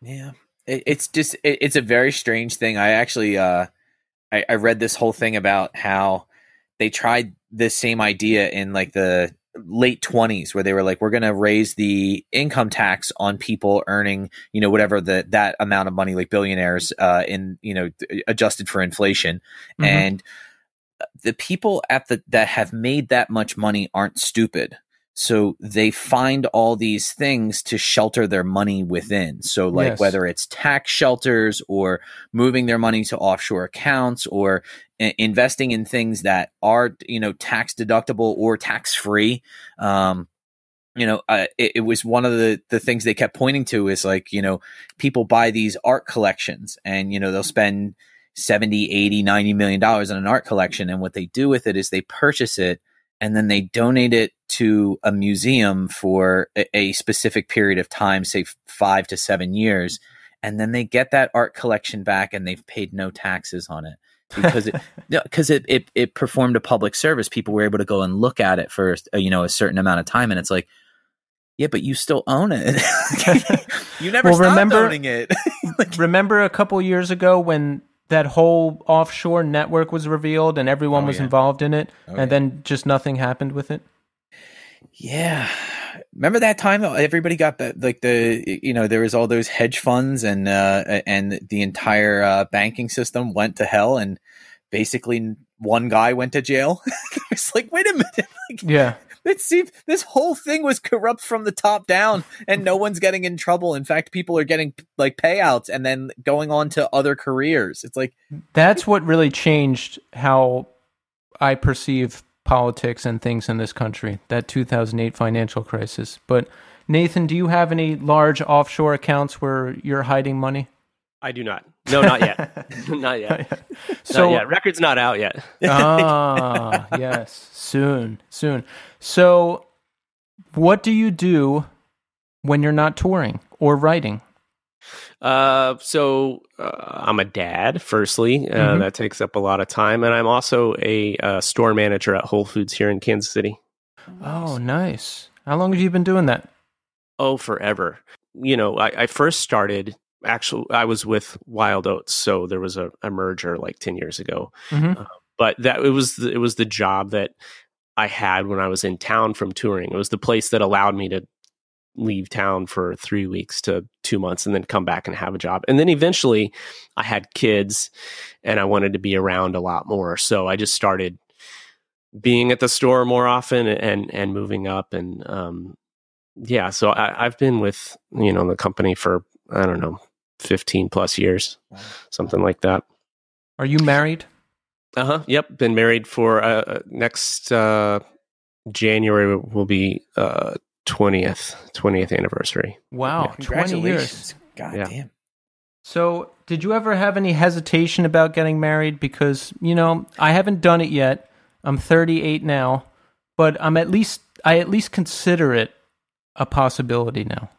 No, I mean if you did the math, I already told you I have a 19 year old and I've been married 20 years now. So like there was a moment where it was like we should get married, uh, and and um, luckily I was already with this amazing person who I wanted to marry anyways. Mhm. and um and uh no it's it's been great you know for 20 years and of course you know 20 years to be with somebody you go through a lot you go through a lot of different challenges and and different experiences so um you know to to think that you know just because you get married to somebody and and you're in love with them that it's going to be great forever it's like yeah it's great you know, in general. Mhm. But there's also like all of these things that have happened in 20 years, you know, between um, uh, myself and, and my wife that have been difficult. So, um, 20 years is hard. I mean, it, it's a it's a big number, and marriage is hard. what we were talking about earlier, just struggling to be a person, and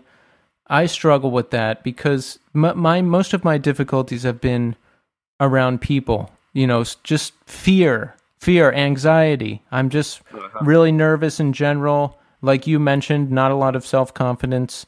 Um, I have a lot of that. yeah, so that's wh- why I got high for so long to to mask those feelings and to give myself the confidence to go out and be the person I thought I wanted to be. And I did that for pff, 15 years. And suddenly at 35 I had to learn how to be a person again. It's like I stopped and I was a 20-year-old again. I picked up right where I left off. And it's, you know, the last 3 years it's just like learning learning to be an adult, learning to be a person, paying off debt, uh, learning how to talk to people, learning how to go places without getting fucked up, uh, being in a relationship again. It just just celebrated uh, a year together with my current girlfriend, and yeah, there's a lot of struggles. Yeah, but uh, there always is. Yeah, You know, it doesn't. Yeah, no matter no matter what you're doing or what type of person you are. Um, I guess I shouldn't say that. There are some people who make everything look so damn easy, right? Mhm. But uh, you know, uh, I, I think uh, you know, I, I don't I don't know much about you, Keith, but like j- just um, what you've alluded to in this interview, I- it's impressive. Yeah, you know, to do something uh, so drastic and have such a drastic turnaround uh, at that point in your life, I don't think it's very common. It's not. Yeah, I think people, you know, ride that wave for as long as they can and then end up somewhere terrible, you know? So I, I think to recognize that you needed that change and, and full stop, you know, pivot, uh, high fives, man. Well, thank you. Yeah, I I've seen a lot of people try to stop and not be able to and just disappear or die sadly. And it sucks, you know, but since I was since I was lucky enough to survive and have the life I have now, I don't take it for granted and I feel like I can do anything now. And that is why we started this podcast. Well, no, not really. This is just this this is just one of the byproducts of of Speaking that. for I, Tommy. yeah, I just have I have the motivation and the drive to actually do things now, which is good. I think the other thing with you, Keith, is like you you like projects. You Oh, like yeah. yeah, you like having something that you're working on. Like Nathan, do you find yourself like immersing yourself in something and then going like, I, like I know that I get into something and I get into it super hard, and then after a little while, I'm like, ah, I don't want to do this anymore. like, Well, that, that's kind of how I do r- recording projects, like with w- whichever band I'm I'm working with. You know, as soon as I know like what the project is and what the plan is, um, yeah, I really like I buckle down and get to work and write a lot and demo a lot and and come up with the plans. Um, and then when it's done, it's like I, I do like tend to like look for the next thing. Like I want to stay busy. I need Yes. that thing to occupy that part of my mind for sure. Yes, same here. And I've done a lot of projects since I've gotten my act together band, acting classes, play, and now podcast. And the podcast is great because it never ends. And we've made the crazy decision to do it every single week. So we have to produce. Keith and I have both have full time jobs, so and you know, and I I have a, a like my family's young. Like I you know, like I said, I have a one year old and two six year olds. Like it, it's a lot of work. Um, the nice part is is that with this, like we always record at night, so it's kind of like. All right, Daddy's gonna go and sit in the basement for a few hours. I'll see you guys tomorrow morning. Give me hugs and kisses. and they're like, "Oh yeah, that's right." They like to come downstairs now and help me set up the microphone, and like the, the they love that part. But uh, yeah, it's it's it's definitely something that you know managing time for me has always been kind of an issue. I, I get like really, really into something and I get like blinders on and I can't do anything except for that. And then there's other times where I can feel that whatever that passion I had for it is either somewhat diminished or completely gone. And I'm like, ew, I don't even want to spend time doing this. But knowing I have something that is due from it, I'm like, all right, I have this project. Now I have to finish it. Whereas, you know, a week prior to that, I, it was all I could think about. Like it occupied every moment of my day. Um, but it's nice with this because it really is just a, it's a break from a normal routine. Like we get to talk to the people that, you know, make music that we love. And yes. then we get to find out about, you know, like not like, you know, the goofy stuff like, so what was it like to work on that record? Yeah, it was awesome. Like, you know, we get to have real conversations with people. And I think that's a large part of why we love doing this so much is because it's, it really is getting to know people that have, and I think this is something, Nathan, like you've profoundly changed our lives. Like if, whether you know it or not, I think that's one of those things that like making music like Coalesce and the Casket Lottery have put us in positions where, music makes us feel something, whether it's eh, you know sadness or anger or um, elation, but like we get something from it, and I, I I truly appreciate you taking your time and and creative energy and and making stuff that we you know still look back on and and love and and and continue to make. it's just it's uh, just wanted to say really thank you from the bottom of our hearts because it really is. Like we've been talking about this and saying like, I can you believe one of the people that we've you know th- you know made music that we love so much is is actually going to talk to us and not somebody we cornered after a show to be like hey you made that thing that we like like well that's awesome I, I, appreciate you saying so and and of course I I can I can be humble in, in, because of my own personal perspective around these records that um, that we've already talked about. But I'm a music fan too. You know, like I, I love records by my favorite bands, um, and I, I you know I listen to music constantly. So um, I relate to that. I relate to your sentiment there for sure. I appreciate you saying so. Oh, it means a lot. Well, that would be a good place to end it, but I'm not going to do that just yet because I just went out of order. I'm so sorry, Keith. I went.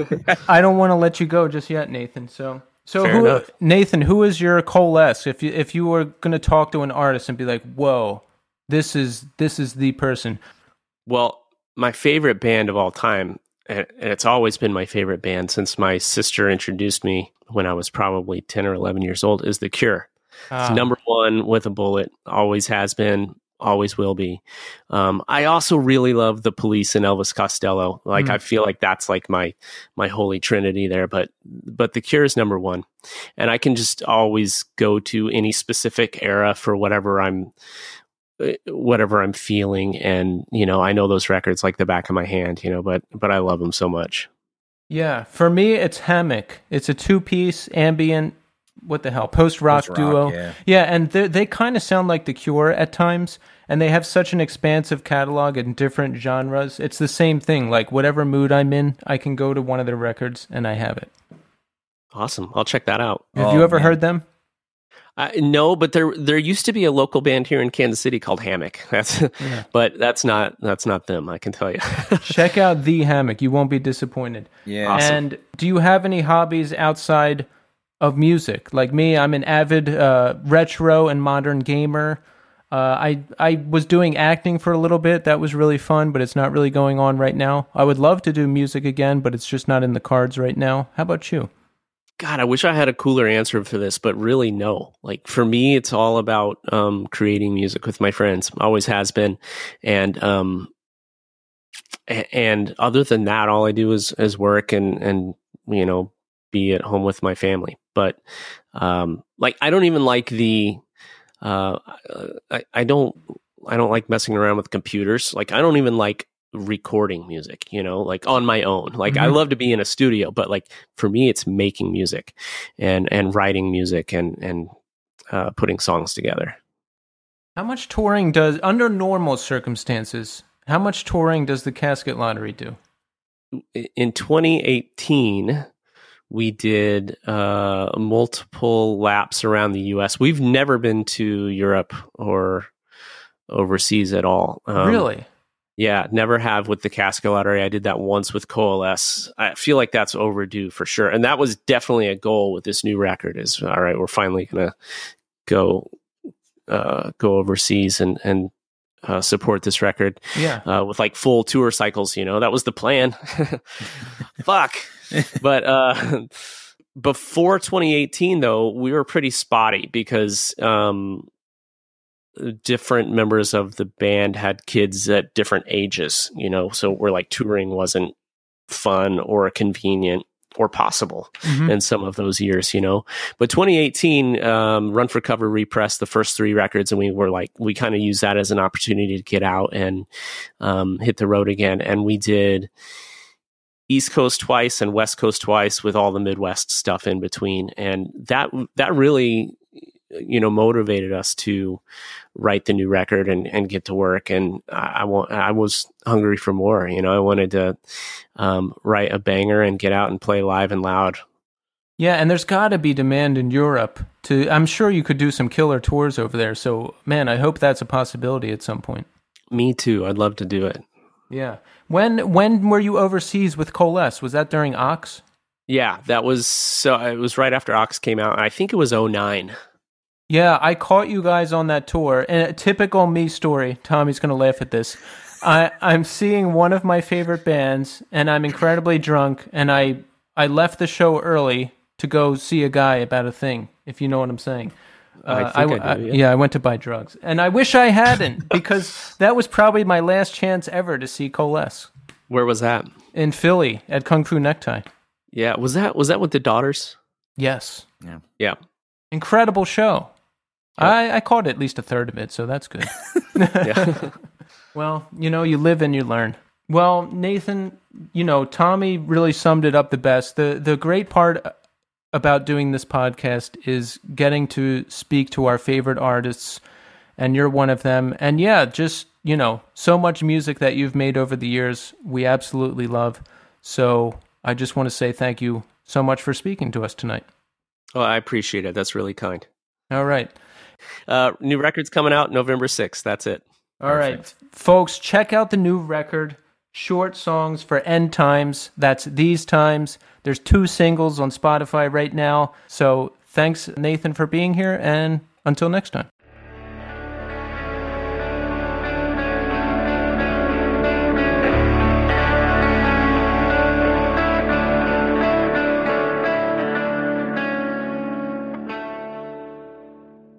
There you have it, folks. Nathan Ellis. That was awesome. You know, it's it's great to talk to legends like that because one, the guy has created so much good music, and two, you know, the, these guys just end up being really nice and humble. And well, I guess they would be because if they weren't nice or humble, they probably wouldn't be talking to us, right? Yeah, and then the other thing is, is they probably wouldn't have. I, I think that in type of mentality gets you a lot of places in this world, like being open to new things. That's why they got to where they got to, because you know they're likable, amiable people. Like they they get along well with others. So Yeah, and if you're a nightmare, no one wants to work with you. It's hard to get booked. Like the only person who can be a nightmare and get away with it would be if you're like the top of the top, you know? Oh yeah, yeah. Like Yeah. people will work with Daniel Day Lewis because he's amazing, but he's also a pain in the ass. Like well, that was awesome. Nathan, we thank you for coming on. yeah, I, it was just great to get to talk about all that stuff. yeah. And I, I I thought it was funny was the the cover album thing. Like he was like just got pissed and was like, yeah, we're doing another one. yeah, that's a really great story because like we always think those things come out like, oh, there was like a methodology behind this. It was like, nah, like somebody was just dragging their feet. So he's like, fuck it, let's just do it twice. yeah, and Sean seems to be a very no nonsense person. Always tells it how it is. Yeah. you know, just does what he what he needs to do, and I like that. I've always really liked their lyrics as well. I don't know how much you've delved into Coalesce lyrics, but I really connected with them back in the day because they just kind of question everyone's deal and you know get into shit. No, I mean, I no, I never really, honestly, I never really got into their lyrics except for uh, "You Can't Kill Us All." Yeah, like that one is one of the ones where it's like the, the vocals are so up front and it's such a tough guy part thing, like to say. It's like that. I imagine that being the line in like an action movie. Like, yeah. You know, the one time I saw them back in the day, they played that relapse showcase, and The mic they I think they opened with "You Can't Kill Us All," Oh, really? and the mic was cutting out, and you could still hear his voice fill the whole room. Like, it was just awesome. Well, hey, guess what? I went into an office for the first time since maybe February on Wow. Monday. Wow. How was it? Yeah. It was weird because I take the I typically take the L train and connect at Union Square to get into Midtown. Mhm. And usually there's so many people on the platform on the 6 train and the 4 5 just like they're almost falling off the platform and you have to wait for a couple trains sometimes. No one's there. It's there's not a lot of people. You can always get a seat. Midtown is still pretty empty. I, the office I was in, I was there was three people there, and I was one of them. the lady that works across the street from me um she is the payroll manager for um a huge law firm in Philly and she's been working from home since March and she said she had to go into the office to get something like physically get something. And she was like um they literally have a list at the front of the building of who's allowed in the building that day and who's not. Mhm. like they make a they make a list and she goes i went downstairs and i said hey my name's so and so and uh, i'm on the list to come in for this law firm and they went and checked the list and her name wasn't there. She had to literally call upstairs and go can you add my name to the list? And they called down to security. I was like well at least you know you're safe. Like at least you know it's not like a a ridiculous thing that you're dealing with. Like you're just they're just letting people in. They're like oh yeah go and get your stuff. Like you don't know they do that anyway because I, I was at a law firm. I deal mostly with law firms in Got it. my position. So if you're not if you're not in the system for a lot of these firms, you will not get up. One time I was down there, and it was like a new. It was our first meeting with this new client, a law client in Philly, and I forgot my ID. And I oh. was like, I can't take any chances because if I can't get into this meeting, my boss is going to kill me. So my brother lives in Philly and he works nearby. And I'm like, we look similar. I'm like, hey, I'm going to come by. Let me borrow your license for like two hours. And they're like, they're, he's like, okay. And I get his license and I go and they're like, I'm like, my name's Keith. And I give them the license and they're like, this says Kyle. And I'm like, oh, yeah, uh, that's my real name. I just go by Keith. That's funny. Your brother and you do look a lot, a lot alike. Yeah, yeah. So so I got in. Everything was fine. That's a good one, man. That's a good. That, that was really like quick thinking on your feet too. Yeah. Anything to not get in trouble at work. Oh my god, yeah.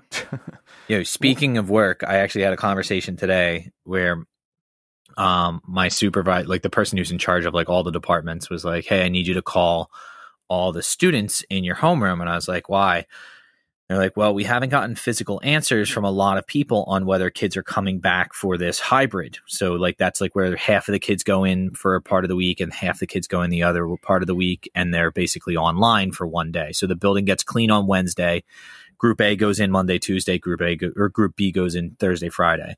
And he was like, I need you to call everybody. And I was like, okay, so what am I asking them exactly? He's like, basically, you're saying, hey, is your student returning to hybrid? And I was like, okay, so what if they're not? What do I like? How do I communicate this to you? And he's like, well, we're going to send you a checklist and you just check off yes, returning.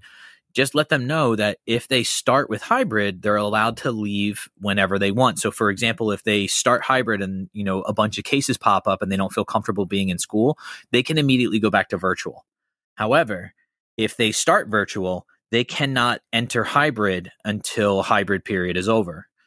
And I think he kind of messed up because I was like, "Well, when's the hybrid period over?" And he's like, "Well, we're sh- we're shooting for the middle of the third marking period." And in my head, I'm going, "That's fucking February." like Oh. that's a long ass time from now. I was like, They just keep pushing the dates out. Like Oh, they yeah. push it out three months and they say we hope, and then they push it out another three months and say we hope. No one knows. No one knows what's going to happen. Well, they're letting people into the Linc this Sunday. Yeah. Sixty five hundred. Uh, it's I think it's one tenth of the actual seating capacity is what they're doing. So I think it's 60 6,500 people are allowed in. One of the things I'm involved with reopened after many months closed, and it, it, the space can hold a lot of people, and we're only having 50 in there. and it was a lot of planning to get it open. And it was a trip, man. It's so weird to see people again. Oh yeah. it's yeah. so weird to do something in real life again. I just uh I- I'm still like kind of like uh I want to figure out a way to work from home for the rest of forever. yes. I don't know if that if the other people have gotten this into their mind, but I am infinitely more productive at home than I am anywhere else. Yes. And on top of that, with a little baby at home, it's extremely nice to take my lunch break, walk up a set of steps, and literally make lunch for the baby and sit down and eat with her. Like it's it, it's so rewarding. It's like such a nice thing. And I know people like at work are like, I can't believe you know we've been stuck in the house, and I want to get back to school, and I want to see the kids. And I'm like, I I want all those things too, not as badly as I want to stay home. I can work from home whenever I want anyway. Yeah. But to take travel off the table, to take off-site engagements off the table, to be able to do everything remotely, I love it. But the flip side of that coin is that it's not healthy. Fr- Sunday before I left the house, I was freaking out because I'm going to this place, I'm going to be interacting with people, and I knew the next day I was going to have to go to the law firm. So I was like, "Oh no, it's too much. I can't do it." But of course I did it. Um and it's good. I I need to I need to not be in the house all the time. It's not healthy. I, I definitely think it's not healthy, but um, I, at least for me, like with like my immune system not being great, I always think about like I just want to make sure I'm like as soon as there's a vaccine available, I, I'm willing and able to go back out into the real world. But until then, like I, I just fear like I really do think like if I if I get it, like because it's so unknown. I've heard people get it and then been like, yeah, it was like a cold. And then I've heard people be like, yeah, I had trouble breathing. I was in the hospital for a couple days. Like, Some people say they don't get their sense of taste and smell back. yeah. Oh, Can you my- believe that? I, I would, could you imagine that? That's No. like, uh, what's her name? Selma. It's Selma from The Simpsons because a Yeah. bottle rocket went up her nose. I'm glad we're on the same page with Simpsons references. oh, I'm right on it. I was gonna see as soon as you said taste of smell or a sense of smell. That's like Yeah. hilarious. First eight seasons, you could say one word, and I'm just like right there. Somebody said something the other day, and I, uh, I I immediately latched onto it, and it was one of the girls were doing uh, like spelling practice or practice stuff, and they were like learning how to spell different words, and they were doing singular and plural, and it was like ox, oxen, and all I could think of was, ah, it's a baby ox.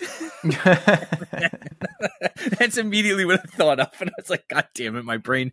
I'm so like, if I could use my brain for like functional things, like things that are actually useful in the real world, except it's filled with Goodfellas and Simpsons quotes. Like, Well, you could. You just need to do those things as much as you watched The Simpsons. When we were kids, my brothers and I, we recorded every episode on a VHS tape and we would watch them ad nauseum. yeah, So it's just repetition. it's just, it really is nice. Like, that's one of those Like, things. Like think about it. You've watched Goodfellas hundreds of times over the past few decades. Like, if you if you took a textbook and read it hundreds of times over the next decade, Oh, you, would, yeah. you would be a master in that field. Absolutely. But I, I don't have the want or uh, like time. I like, I just don't want that. I, Goodfellas is like one of those movies I just put on, like even if it's on AMC and it's like halfway through, I'll watch it. I don't really care where part it's at. Like I get Yeah. I get excited when I see it. I literally flipped it on the other day, um, and it was it was the part where, and I hate this part, but it was the part where Ray Liotta starts getting really paranoid at the end, yeah. and I kind of wanted it. Like I just flipped it on, so I was like. If I'm watching the whole movie and that part comes on, I'm like, fuck this movie. I'm turning this off now. Like, I don't want to watch the whole part till the end. That's an uncomfortable part. Yeah. Then, since I hadn't watched all of it, I was like, oh, I'll watch this part. And there was so many things in there I didn't like I haven't really seen before. Not not that I haven't seen before, but that I was like, oh yeah, that's this part. And I flash back to the you sent me a picture the one day and you were like, Where is this? And I was like, Oh yeah. What are you talking about? I was like, I don't know. Like, where is it? You you, You were like- you sent the picture. you were like, I don't know, Kensington. yeah, it did. It looked like you were under the L. So I was like, Yeah. I was like, you, you're Kenzo? I don't know. And it was you were like, it's the scene where um she goes to meet Jimmy Conway and he's like, No, no, no, I got some nice new dresses right down there. No, no, no, keep walking. Over there. Over yeah. there, no, keep walking right down there. Past it. What is he? There's like pinball machines in the one room.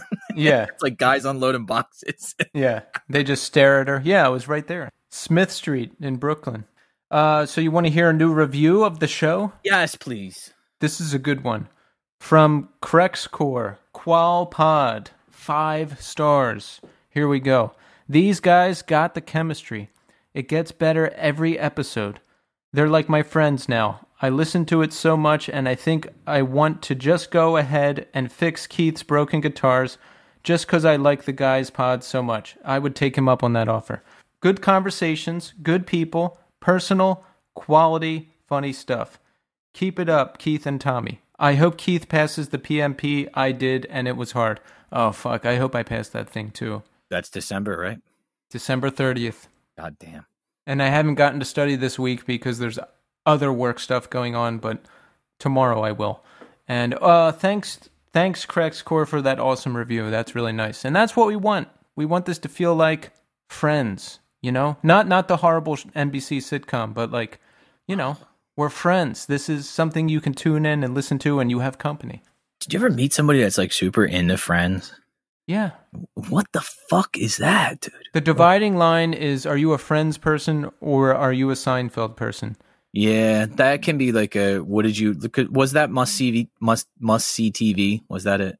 Yeah, but you know, I I run with the weirdos and the freaks and the and those are my people, and those tend to be Seinfeld people. Yes, I. uh I I always am like very leery when somebody brings something up, especially at work when they always ask me about something. They're like, "Oh, so what kind of movies do you watch?" And I'm like, in my head, I'm going. I watch the same eight movies over and over again. Like I don't, I, I, I don't know. I, I like you know uh, movies. You know, it's like action stuff, whatever. They're like, oh, if they mention anything like this one girl was sitting next to me and she was like re- she was really young like i mean she had just graduated college she was starting i think in one of the lower grades like kindergarten or first and she was like hey we had to have like a like they gave us a prompt to talk to people around us about and it was if you could watch any show for the rest of your life what would it be and of course i picked the simpsons i was like oh th- there's a billion episodes Yes, they're always rewatchable and funny. Like, eh, and she was like, she like thought for a second, and she was like, "I love an older show," and I was like, oh, "Okay, what? Like, Night Court, Cheers, All in the Family. What do you what do you like?" And she was like, "Just shoot me," and I was like. That what the fuck are you talking about? Like the David Spade show? That show? that fucking like unbelievably like and i'm probably alienating people right now but like I- i can't it is such like the most milk toast vanilla bullshit like i've seen those shows and you go who is the audience for this well it was it was the young girl sitting next to me with her hair up in a bun like that was like that she was like i love Jess Shoot, but uh, older show mm-hmm. like I, I felt like such a tool i was like all right never mind I remember when that premiered. I think I watched the premiere, but I'm careful about who I tell about my interests and how much I reveal. Like if I laid it all out, it would be very odd. I mean, imagine me someone being like, "What are you into?" and I'm like, "Well, I don't watch movies anymore at all. I ba- rarely watch any TV unless I have a day off. I'll sometimes just watch clips of movies or shows I like on YouTube. I primarily watch game streamers and speed runs of old Nintendo games or current or retro games that I enjoy. I do a podcast where I talk to artists and hardcore, post hardcore, and emo. I don't like comedy at all. I don't like stand up comedy. I hate sitcoms. I won't watch anything on network television. I only watch prestige, depressing drama. And that's about it. How about you? So I did. I, I, I try to like. I, I, I walk a very tight line at work in terms of like what I reveal about myself, especially with like. But I always do talk about like I, I like heavy. When people go like, oh yeah, you know, he. If you ask anybody at work, to be like, oh, he likes like heavy music, like the kind where people scream.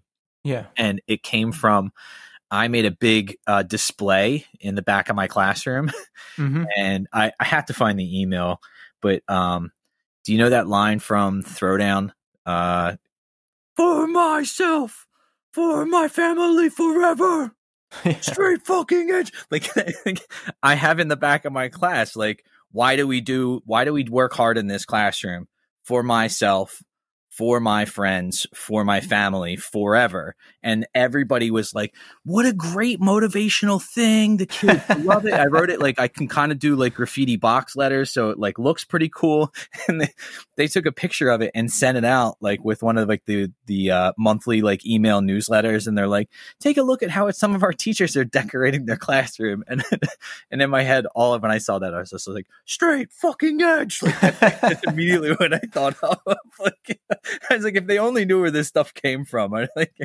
I love that. So you're pushing the straight edge message without anyone even knowing it. No, hundred percent. It's funny because the kids will ask sometimes. They a lot of them have YouTube channels, and they were doing like they were having an argument one day in class, and I do a lot with statistics towards the end of the year, and they were uh, like they were like, "Well, my channel has um, 800 subscribers, and I have a video that has um, you know, a, a, thousand views. And I was, they, so they were like on their laptops, like bringing up the, their accounts so they could like compare views. And I was like, I win.